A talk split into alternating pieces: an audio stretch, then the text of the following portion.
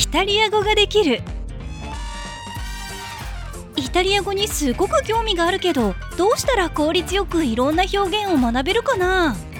そんなイタリア語を学びたいあなたにぴったりなポッドキャストの番組があるわよ。イタリア語ができる。さあ一緒に聞いてみましょう。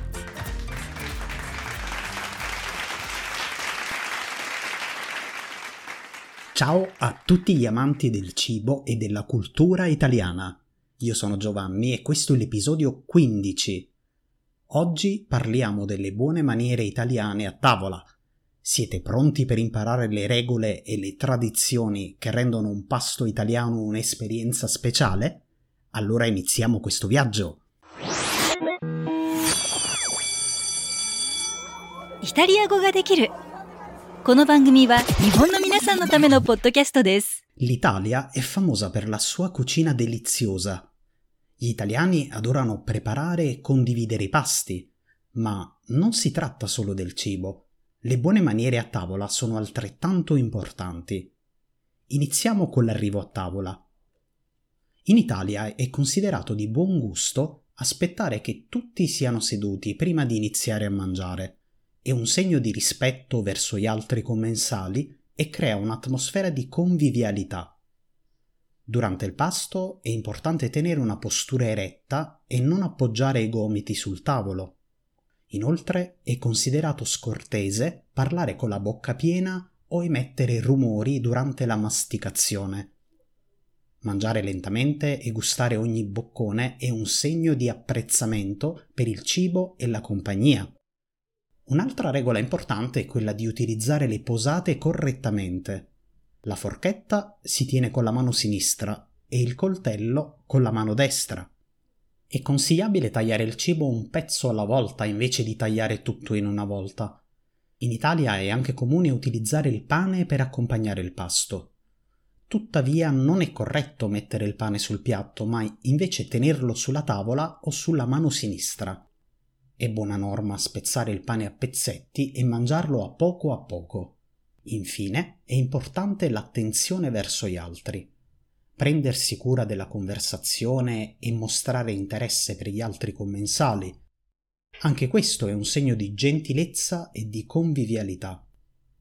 Bene, spero che questo episodio ti abbia fornito un'idea delle buone maniere italiane a tavola. Ricorda l'importante è godersi il pasto in compagnia e creare momenti di gioia e condivisione. Ma adesso passiamo al momento della domanda per te. Da adesso prova ad ascoltare e capire senza trascrizione. Italiano ga dekiru.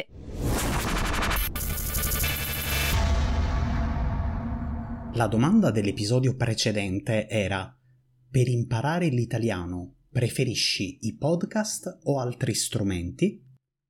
Questa settimana ho fatto un sondaggio su Instagram e sembra che la maggior parte dei giapponesi che ha risposto utilizzi il podcast.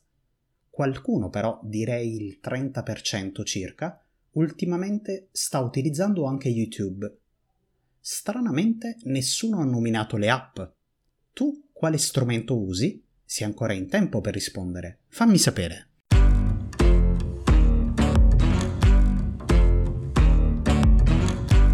La domanda per la prossima settimana è Preferisci mangiare in una casa italiana tipica o al ristorante con gli italiani? Puoi rispondere attraverso il canale Instagram o tramite il sito web www.italiagogadikiru.com. Ti ricordo che sul mio canale YouTube Italia Goga di Kiru è possibile ascoltare questo episodio con i sottotitoli in italiano e la traduzione in giapponese. Se ti fa piacere registrati al canale e lascia un commento al video. Per oggi è tutto, ti aspetto la settimana prossima per parlare ancora insieme dell'Italia. Ciao e a presto! イタリア語ができるお楽しみいただけましたかぜひインスタグラムと YouTube でチャンネル登録していただきクラウドファンディングサイトバイミーコーヒーでコーヒー1杯分の投げ銭のご協力もよろしくお願いしますまた次回もお楽しみに